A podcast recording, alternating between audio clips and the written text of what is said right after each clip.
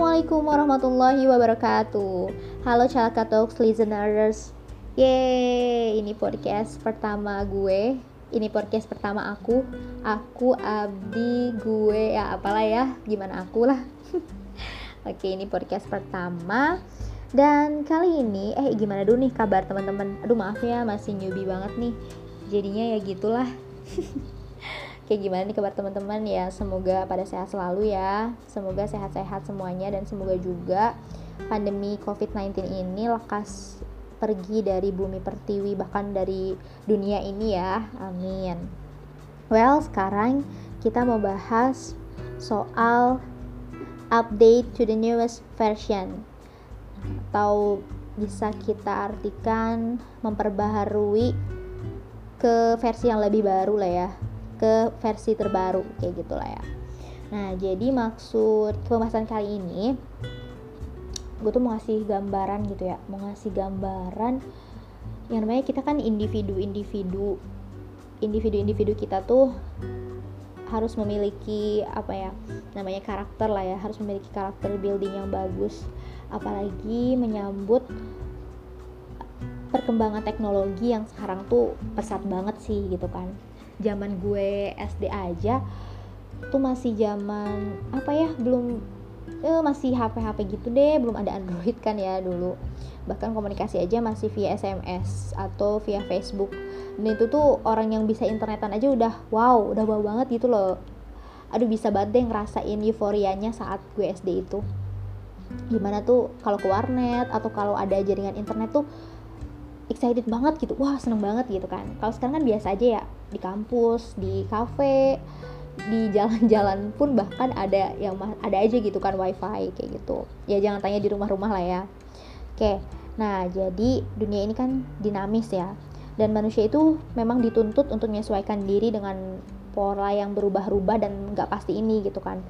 Nah perkembangan yang terjadi di dunia detik ini tuh akan akan sangat tertinggal gitu. Kalau kita ngegunainnya itu di puluhan tahun ke depan otomatis karena dunia ini berkembang jadi kita nggak bisa nih ngegunain perkembangan yang ada saat ini di beberapa tahun ke depan. Kayak gitu. Yap that's how the world change. So people have to change or be changed gitu kan. Jadi karena dunia ini berubah si manusia ini harus bisa berubah juga gitu. Atau kita tuh bakal tergantikan dengan yang lain. Seperti itu sih. Nah, gimana sih gimana sih dengan adanya keadaan seperti ini gitu ya? Nah, yang nggak ada pilihan lain gitu kan selain kita menyesuaikan diri dengan keadaan yang nggak statis ini gitu kan.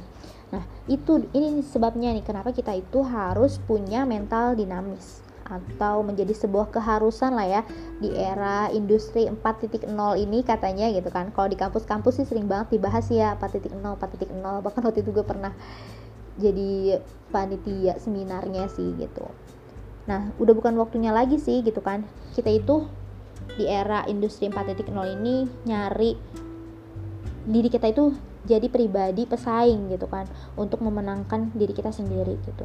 Tapi era saat ini tuh era kolaboratif.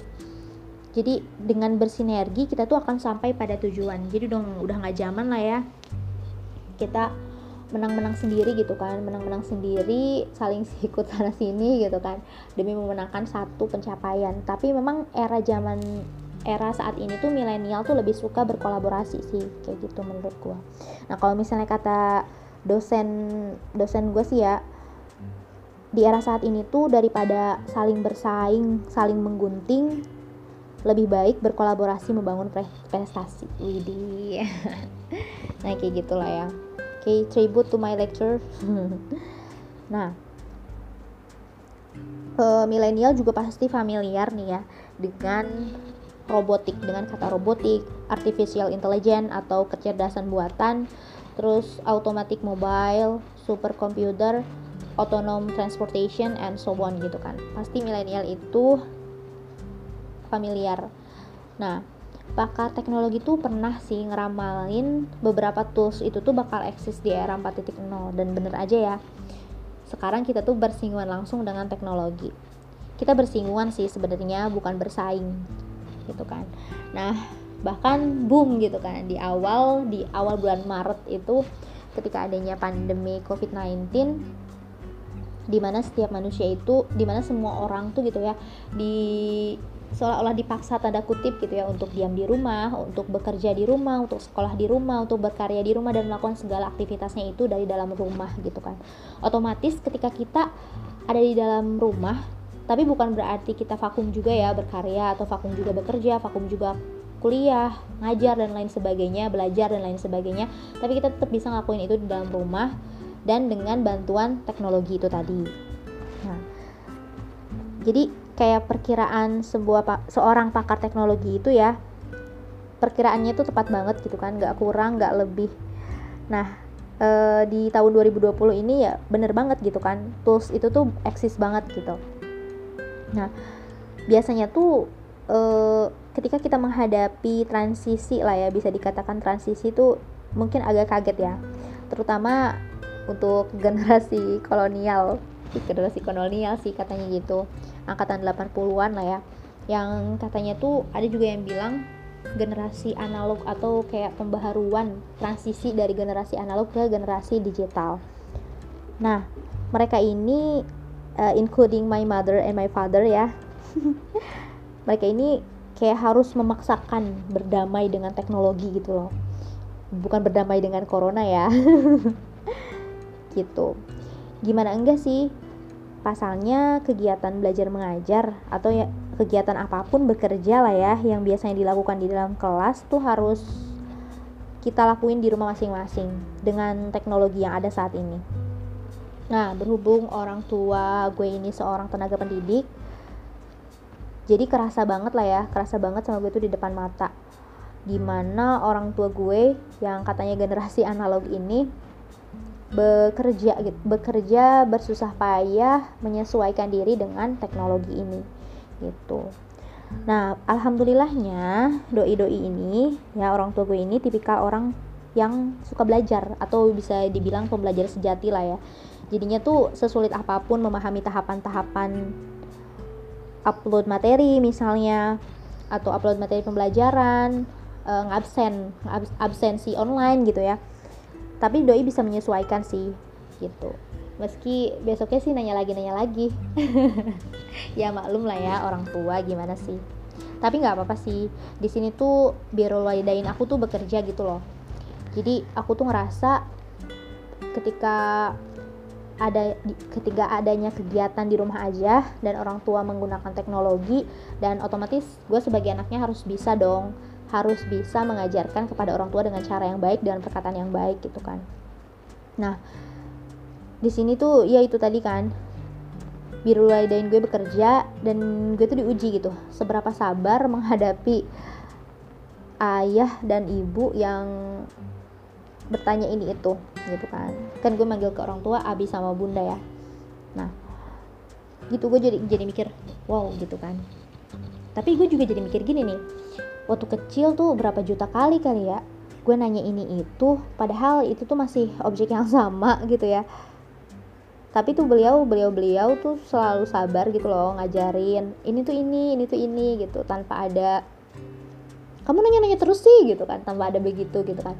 Jadi kan gue mikir nggak fair lah ya kalau gue nggak sabar juga gitu. Nggak fair kalau misalnya sabar tuh nggak gue jadikan sebagai jalan tengah gitu. Jadi sabar-sabar ya gengs yang di rumahnya setiap kali orang tua nanya apa ya hal-hal yang berhubungan dengan teknologi? gitu.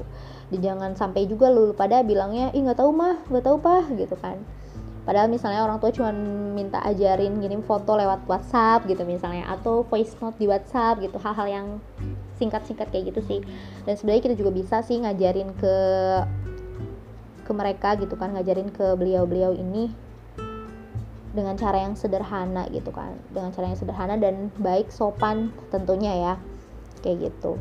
Oke kita balik lagi nih ya ke pembahasan soal memperbaharui diri ke versi terbaru. Nah jadi teman-teman gue itu mau ngebahas tentang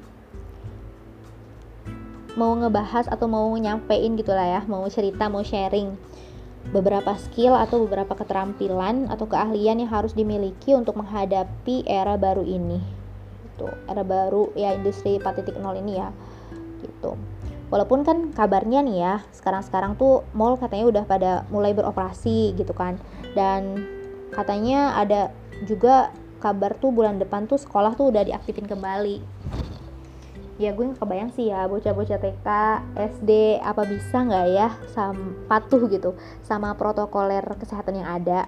Secara kan masih pada bocah-bocah ya masih pada kecil gitu. Ya ini tentunya harus dengan apa tuh namanya harus dengan penjagaan yang ketat harus dengan perhatian yang penuh juga dari sisi orang tua maupun guru itu sendiri gitu. Nah kita tuh kan nanti katanya mau menghadapi new normal. Ya menurut gue sih ini kayak new normal era normal era normal baru di gimana ya ngomongnya? Era normal baru di sesuatu yang baru gitu. Maksudnya gini lah ya sederhananya. Kita tuh kan menghadapi industri 4.0 juga 4.0 ini juga kan kebilang baru ya baru mulai gitu kan baru mau memulai yang kabarnya kata pakar teknologi kan di awal tahun 2020 nah ketika itu kita sudah dihadapkan dengan pandemi yang ini tuh melanda sampai kancah dunia gitu kan. Mau nggak mau itu kan sama ya. Ketika itu ketika setelah pandemi ini atau Indonesia sih mau mulai normalnya ketika kurva masih di atas atasnya ya kurva masih kurva pasien corona itu masih di atas atasnya itu kan namanya the new normal. Jadi itu kayak era baru untuk era yang baru pula gitu loh gitu lu ngerti gak sih maksud gue? Ya gitulah ya pokoknya. Nah jadi ya gue mau sharing aja sih ya. Sebenarnya ini udah pernah sering banget sih dibahas di seminar-seminar terutama yang ngebahas tentang 4.0 ini. Jadi tuh ada beberapa skill ada beberapa keterampilan atau kemampuan yang itu tuh bakal sangat ngebantu kita gitu. Bakal bakal sangat ngebantu kita entah itu di dunia kerja atau itu di dunia kuliah atau bahkan sekadar di dunia masyarakat gitu ya bermasyarakat. Pokoknya di era ini kita harus punya skill-skill tersebut. Kayak gitu. Nah kalau misalnya meski nih ya di sekarang di era new normal ini pasti ada penyesuaian-penyesuaian sih ya. Kayak gitu. Misalnya kita harus uh, ya pokoknya ada penyesuaian-penyesuaian kayak gitu. Oke langsung aja nih ya. Di sini ada 10 sih ya kalau yang gue dapat dari seminar-seminar. Terus juga ini gue lagi baca artikel juga. Kayak ada 10 skill yang bakal ngebantu ngebantu banget gitu manusia tuh kalau kalau menguasai ke 10 skill ini tuh bakal bisa membantu mereka buat survive di industri 4.0 ini. Nah, yang pertama itu ada complex problem solving. Wow. Nah, apa sih complex problem solving tuh? ini kan dalam bahasa Inggris ya artinya itu kemampuan untuk menyelesaikan masalah dengan sistematis sistematis itu kan secara terstruktur ya secara terstruktur terkontrol berurutan dan lain sebagainya. Jadi manusia itu orang tuh harus bisa tuh, mengidentifikasi masalah mengidentifikasi masalah terus menyeleksi informasi terkait masalah tersebut selanjutnya melihat dan menentukan opsi atau solusi kemudian di akhir mengevaluasi mengevaluasi masalah tersebut agar masalah tersebut bisa terselesaikan dengan baik gitu. Ini sangat penting banget sih kan. Apalagi di era digital yang mana kita tuh bisa dapetin informasi tuh dari mana aja gitu loh. Pasti kan kita sering ya sering lihat berita-berita hoax gitu kan. Atau bahkan di era post truth kali ini ya post truth itu kan kita percaya sama suatu berita tuh tak, bukan berdasarkan fakta tapi berdasarkan kepercayaan kita gitu loh berdasarkan keyakinan kita. Kayaknya ini bener deh gitu padahal padahal faktanya nggak seperti itu. Kayak gitu. Ya kita nggak bisa pungkiri ya saat ini dunia sih seperti itu gitu kan. Yang mana tuh kita susah kita rada sulit gitu kan. Butuh skill khusus untuk menyeleksi mana fakta mana opini kayak gitu. Nah jadi apa namanya skill penyelesaian masalah ini merupakan hal yang harus bisa dikuasai oleh semua orang. Kayak gitu. Terus yang kedua ada critical thinking. Nah critical thinking atau biasa kita sebut berpikir kritis dan pastinya berpikir masuk akal rasional ya. Nah dari berpikir kritis ini akan membentuk strategi yang meningkatkan hasil atau feedback yang kita harapkan. Nah jadi ketika kita jadi nggak nggak nggak bisa gitu loh orang-orang yang bersumbu pendek uh, survive di era ini gitu. Jadi mau nggak mau kita harus bisa berpikir rasional berpikir masuk akal berpikir kritis terhadap sesuatu yang kita indra seperti itu. Terus yang ketiga juga ada creativity. Nah ini juga penting banget sih ya. Kita tuh dituntut jadi manusia-manusia yang kreatif. Sebenarnya kreatif itu kan bukan menciptakan sesuatu hal yang baru ya. Bukan menciptakan suatu hal yang belum pernah ada di mana pun lalu kita ciptakan. Sebenarnya bukan kayak gitu sih tapi kita bisa memodifikasi hal-hal yang udah ada. Kita bisa perbaharui apa-apa yang sudah tersedia kayak gitu. Nah uh, apa sih namanya tuh? Ya masyarakat yang baru atau bukan baru sih ya masyarakat yang unik gitu lah ya. Masyarakat yang unik itu bisa bermanfaat gitu bisa bermanfaat bagi sekitar gitu. Karena mau nggak mau kan kita tuh hidup di dunia itu buat apa sih gitu kan? Kita kan hidup di dunia untuk menebar kebermanfaatan ya. Untuk habluminallah dan habluminanas hubungan kita sama Allah sama Tuhan kita dan sama sesama manusia. Kayak gitu. Jadi so be creative. Terus yang selanjutnya ada people management. Nah ini tuh people management lah ya. Manajemen anak-anak manajemen pasti familiar. Nah kalau anak manajemen mungkin kan mengatur apa sih namanya manajemen perusahaan ya atau manajemen suatu project gitu kan. Nah kalau ini people management itu mengatur manusia gitu mengatur benda hidup. Tuh pastinya nggak semudah mengatur benda mati ya. Kayak gitu. Atau kita bi bisa familiar ini familiarize dengan leadership. Waktu kita SMA kita sering lah ya ikut acara-acara pelatihan kepemimpinan kayak gitu-gitu. Nah skill itu tuh sangat di sangat dibutuhkan banget sih di era saat ini gitu. Jadi beruntunglah kalian-kalian yang semasa SMA atau semasa kuliahnya aktif di dunia organisasi. Pasti sedikit banyaknya bisa lah manage orang-orang gitu kan bisa lah mimpin berjalannya sesuatu gitu.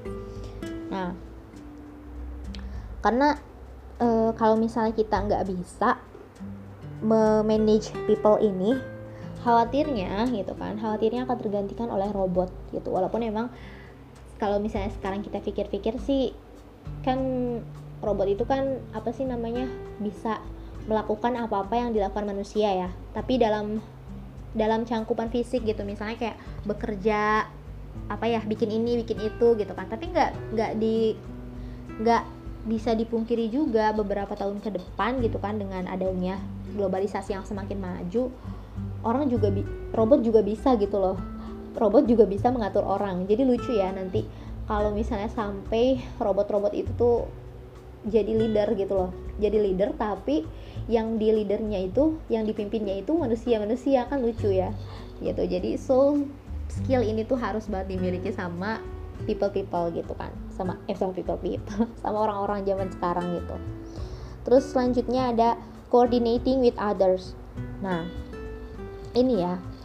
Ini gue nggak mau ngebahas tentang apa sih namanya anak ansos atau gimana ya enggak gitu. Sebenarnya yang kayak gitu-gitu tuh bisa kita latih gitu. Kayak misalnya apa sih kalau yang lagi hits tuh kayak introvert extrovert gitu ya. Kalau misalnya introvert itu katanya eh, nggak uh, suka berga apa ya lebih suka sendiri. Katanya kalau yang extrovert itu lebih suka berbaur sama masyarakat. Nggak juga sih sebenarnya menurut gue itu cuman introvert extrovert itu cuman perbedaan apa ya perbedaan mereka mengambil energinya gitu loh mengambil energi diri mereka gitu. Gitu. Correct me if I'm wrong ya. Soalnya setahu gue kayak gitu sih. Gitu. Jadi bukan berarti orang yang introvert itu ansos nggak mau ketemu banyak orang gitu. Walaupun memang katanya solitude itu adalah sebuah surga bagi orang-orang introvert gitu ya. Tapi ada juga kok banyak kenal aku juga banyak kenal orang introvert tapi ketika diajak ngobrol nyambung gitu kan asik juga seru juga rame juga gitu. Karena kan katanya juga orang introvert itu mereka tuh bakal ngomong panjang lebar kali tinggi gitu kan sama orang-orang yang memang dianggap mereka nyaman. Dianggap mereka udah wah satu frekuensi nih gitu. Tapi ya kita nggak bahas itu sih ya sebenarnya. Gitu jadi kita balik ke sini. Di era industri 4.0 ini kita harus bisa coordinate sama orang-orang sekitar gitu. Manusia kan adalah makhluk yang sosial ya dan pastinya itu kita nggak bisa cuman hidup sendiri doang gitu. Kita pasti membutuhkan satu dengan yang lainnya. Itu maka oleh karena itu kita harus berkoordinasi dengan sesama. Kayak gitu. Terus next ada emotion intelligence. Nah dalam kehidupan sehari-hari itu kita kan nggak lepas dari emosi ya perasaan. Emosi itu bisa senang bahagia eh senang bahagia sama ya senang sedih marah kesel dan lain sebagainya ya. Jadi emosi itu bukan hanya marah sih sebenarnya bahagia juga itu emosi gitu. Nah dalam menghadapi revolusi industri 4.0 ini kita juga harus mampu ya mengatur emosi kita gitu. Karena emotion intelligence atau kecerdasan emosional itu dimaksudkan untuk mengatur, menilai, menerima serta mengontrol emosi untuk diri sendiri dan orang lain. Nah, kebayang ya kalau misalnya manusia itu apa namanya uh, oke dia performanya bagus, performa kerjanya bagus, dia tepat waktu dan lain sebagainya, tapi dia nggak bisa dia nggak bisa apa ya hatinya itu mati gitu loh. Hatinya itu mati dia nggak bisa merasakan apa yang orang lain rasakan. Empati miskin empati gitulah ya. Nah ini tuh kalau orang-orang yang seperti ini tuh di era yang seperti itu bakal sepak sih kalau menurut gue ya. Maksudnya justru orang-orang yang full empati itu akan sangat banyak di akan banyak direspek sama orang akan banyak dihargai gitu ya disegani sama banyak orang kayak gitu. Jadi dan ini juga bukan bawaan sih ya. Kita juga bisa melatih ini gitu sebenarnya. Dengan misalnya dengan ya dengan banyak-banyak bersyukur ya banyak-banyak self reflection muhasabah gitu kan. Dengan apa namanya kita harus melihat ke atas tapi kita juga harus melihat ke bawah gitu loh. Ada kita harus melihat ke atas untuk mengencangkan sabuk kita nih ya untuk me, untuk me, raih pencapaian-pencapaian di depan sana. Tapi kita juga jangan lupa untuk lihat ke bawah gitu. Untuk bersyukur kepada Allah gitu. Dan jangan lupa juga kita bantu mereka gitu kita bantu mereka kita berikan apa ya kita berbagi kebahagiaan gitu loh sama orang-orang yang belum seberuntung kita seperti itu Nah, terus selanjutnya ada judgment atau decision making. Nah, maksudnya ini adalah kemampuan untuk menarik kesimpulan atau mengambil keputusan dalam kondisi apa pun. Nah, bahkan ya, ketika kita berada di bawah tekanan. Nah, jadi kita tuh dipak bukan dipaksa sih ya. Jadi kita tuh harus bisa, harus siaga mengambil keputusan kayak gitu. Jangan ngegantung gitu loh jadi orang. Karena apa? Karena kan oh iya, kalau sering kita lihat nih ya di loker-loker lowongan pekerjaan itu tuh kan suka ada ya persyaratannya itu dapat bekerja di bawah tekanan nah gue sering banget nemuin kayak gitu nah sempet juga sih bertanya-tanya itu maksudnya apa ya gitu kan apa nanti kita bakal bekerja di atmosfer yang hektik gitu ya yang riuh gitu kan yang meniritiu yang kayak gitu. Atau gimana sih maksudnya gitu kan? Oh ternyata ini kita harus bisa mengambil keputusan secepat mungkin. Dia bukan berarti juga nggak mempertimbangkan ini itu sih ya bukan juga gitu kan. Tapi kita harus punya pendirian gitulah harus punya pendirian harus punya opsi. Kayak gitu. Jadi kita nggak bisa tuh uh, ngelempar ngelempar apa tuh namanya ngelempar keputusan kita gitu aja ke orang lain nggak bisa gitu. Kita harus bisa harus menentukan pilihan kita sendiri gitu. Dan pastinya keputusan itu harus berlandas ya harus punya landasannya sendiri. Seperti itu. Terus next ada service organ orientation sorry. Service orientation. Hmm. kita juga udah nggak asing kan ya sama kata-kata mutiara tuh pelanggan adalah raja.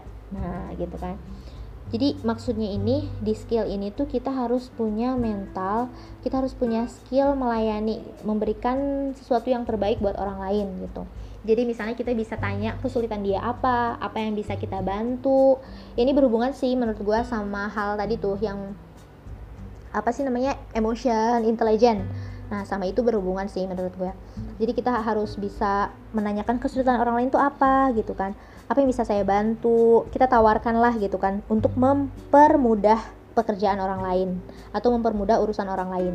Karena kan ya yang gue tahu siapa yang mempermudah urusan orang lain, maka dia akan dipermudah gitu kan ya sama Allah. Nah, begitupun sama halnya di uh, industri 4.0 ini kebutuhan seperti itu atau skill seperti itu tuh emang dibutuhin sih kayak gitu terus yang ter yang kedua terakhir ada negotiation. Nah negosiasi ya atau biasa kata-kata simpelnya negosiasi. Negosiasi ini tuh kan adalah ada hubungannya sama public speaking ya sama ada hubungannya sama public speaking.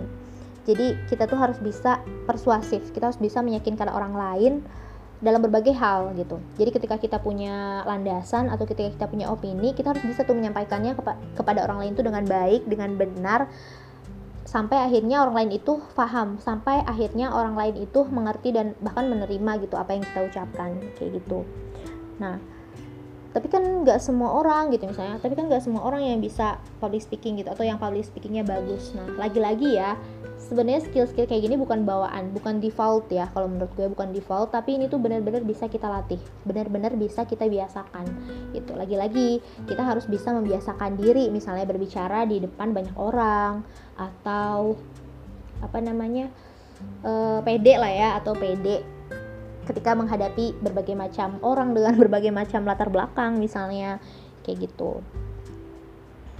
Nah ya baik lagi kita mau apa enggak gitu merubah diri kita. Kita mau apa enggak update the news version itu kayak gitu. Terus yang terakhir ada cognitive flexibility. Nah cognitive flexibility itu atau yang biasa atau yang bisa kita artikan fleksibilitas kognitif ya yaitu kemampuan untuk switch atau pengalihan dalam berpikir sesuai kebutuhan yang diperlukan nah, atau bisa kita bilang ya artinya itu kita harus bisa mampu menyusun secara spontan suatu pengetahuan atau memberi respon untuk dapat menyesuaikan dengan keperluan dan mengubah tuntutan situasional. Singkatnya gini lah ya. Kita nggak apa ya kita kita harus fleksibel. Kita jadi orang harus fleksibel. Tapi nggak apa ya tidak juga tidak juga sampai melunturkan prinsip hal-hal yang prinsip sih ya menurut gue fleksibel itu jadi misalnya nggak sampai fleksibel itu bukan berarti kita menyalahi prinsip-prinsip kita lah gitu tapi tetap uh, kita harus tetap stand sama apa-apa yang menjadi prinsip kita terutama prinsip-prinsip agama sih ya menurut gue. Kayak gitu. Nah tapi maksud aku mak maksudnya di sini kita nggak boleh jadi orang yang saklek gitu loh. Misalnya kita punya planning seperti ini misalnya. Orang-orang tuh harus ngikutin kayak gini gitu. Kita nggak bisa negosiasi gitu sama orang-orang. Atau kita punya pengetahuan seperti ini gitu kan. Orang lain juga harus ngikutin nih pengetahuan kita kayak gini gini gini gini. Nah nggak bisa seperti itu sih gitu. Jadi kita tuh harus bisa lihat baca harus bisa lihat keadaan harus bisa baca keadaan juga wah keadaannya kayak gini nih kayaknya nggak mungkin deh buat menerapkan apa yang udah gue rencanakan. Atau untuk mengaplik buat mengaplikasikan apa yang udah dicanangkan gitu. Kita harus cari cara lain gitu gimana kita bisa menyesuaikan dengan lingkungan itu sendiri. Gitu. Nah itu deh. Tuh ada 10 skill atau kemampuan yang bisa banget ngebantu kita di era industri 4.0 ini. Kayak gitu. Jadi se kepada teman-teman selamat berbenah ya. Sama sih gue juga masih belajar. Jadi begitu gue tahu gue juga pengen sharing gitu. Jadi oh uh, skill ini loh yang harus kita kuasai gitu kan. Harus kita latih harus kita bangun di dalam diri kita itu untuk menciptakan versi terbaru kita versi terbaik kita kayak gitu. Mau bagaimanapun kan hidup ini terus berlanjut ya kita pasti harus terus update kita harus terus upgrade diri kita gitu kan terutama skill-skill kita kayak gitu agar kita bisa survive. Dan yang gak kalah penting agar kita bisa menebar kebermanfaatan kepada sesama. Ya yang tadi gue bilang kan hidup kita tuh dunia buat apa sih gitu kan? Kalau bukan untuk beribadah sama Allah gitu kan. Kalau bukan untuk hablum minallah dan hablum minannas kita kan e, garisnya itu vertikal sama horizontal ya vertikal itu ke Allah langsung horizontal itu ke sama manusia. Nah dengan adanya skill-skill ini diharapkan kita itu mampu gitu kan melakukan yang terbaik ketika kita hablum minallah dan hablum minannas kayak gitu sih. Dan jangan lupa juga sertakan niat ya sertakan niat memperbaiki diri ke arah yang lebih baik gitu. Karena bagaimanapun ketika kita memperbaiki diri itu bukan hanya serta merta untuk pekerjaan kita sih bukan hanya serta merta untuk studi kita juga atau untuk mendapatkan prestige yang wah gitu kan atau untuk dapat teman-teman yang keren-keren nggak gitu juga sih. Tapi itu baik lagi kan baik lagi itu untuk menebar kebermanfaatan sesama kayak gitu. Oke okay, listeners mungkin kali ini episode kali ini segitu dulu dari gue ya. Mudah-mudahan bisa ambil manfaatnya lah ya. Kita belajar bersama berproses bersama menjadi yang lebih baik kayak gitu. Terima kasih ya yang udah menyimak nggak tahu deh ini bakal ada yang nyimak atau enggak gak apa-apa dah diarsip aja. Kayak gitu. Jadi so semangat berbenah. Thank you. Assalamualaikum warahmatullahi wabarakatuh.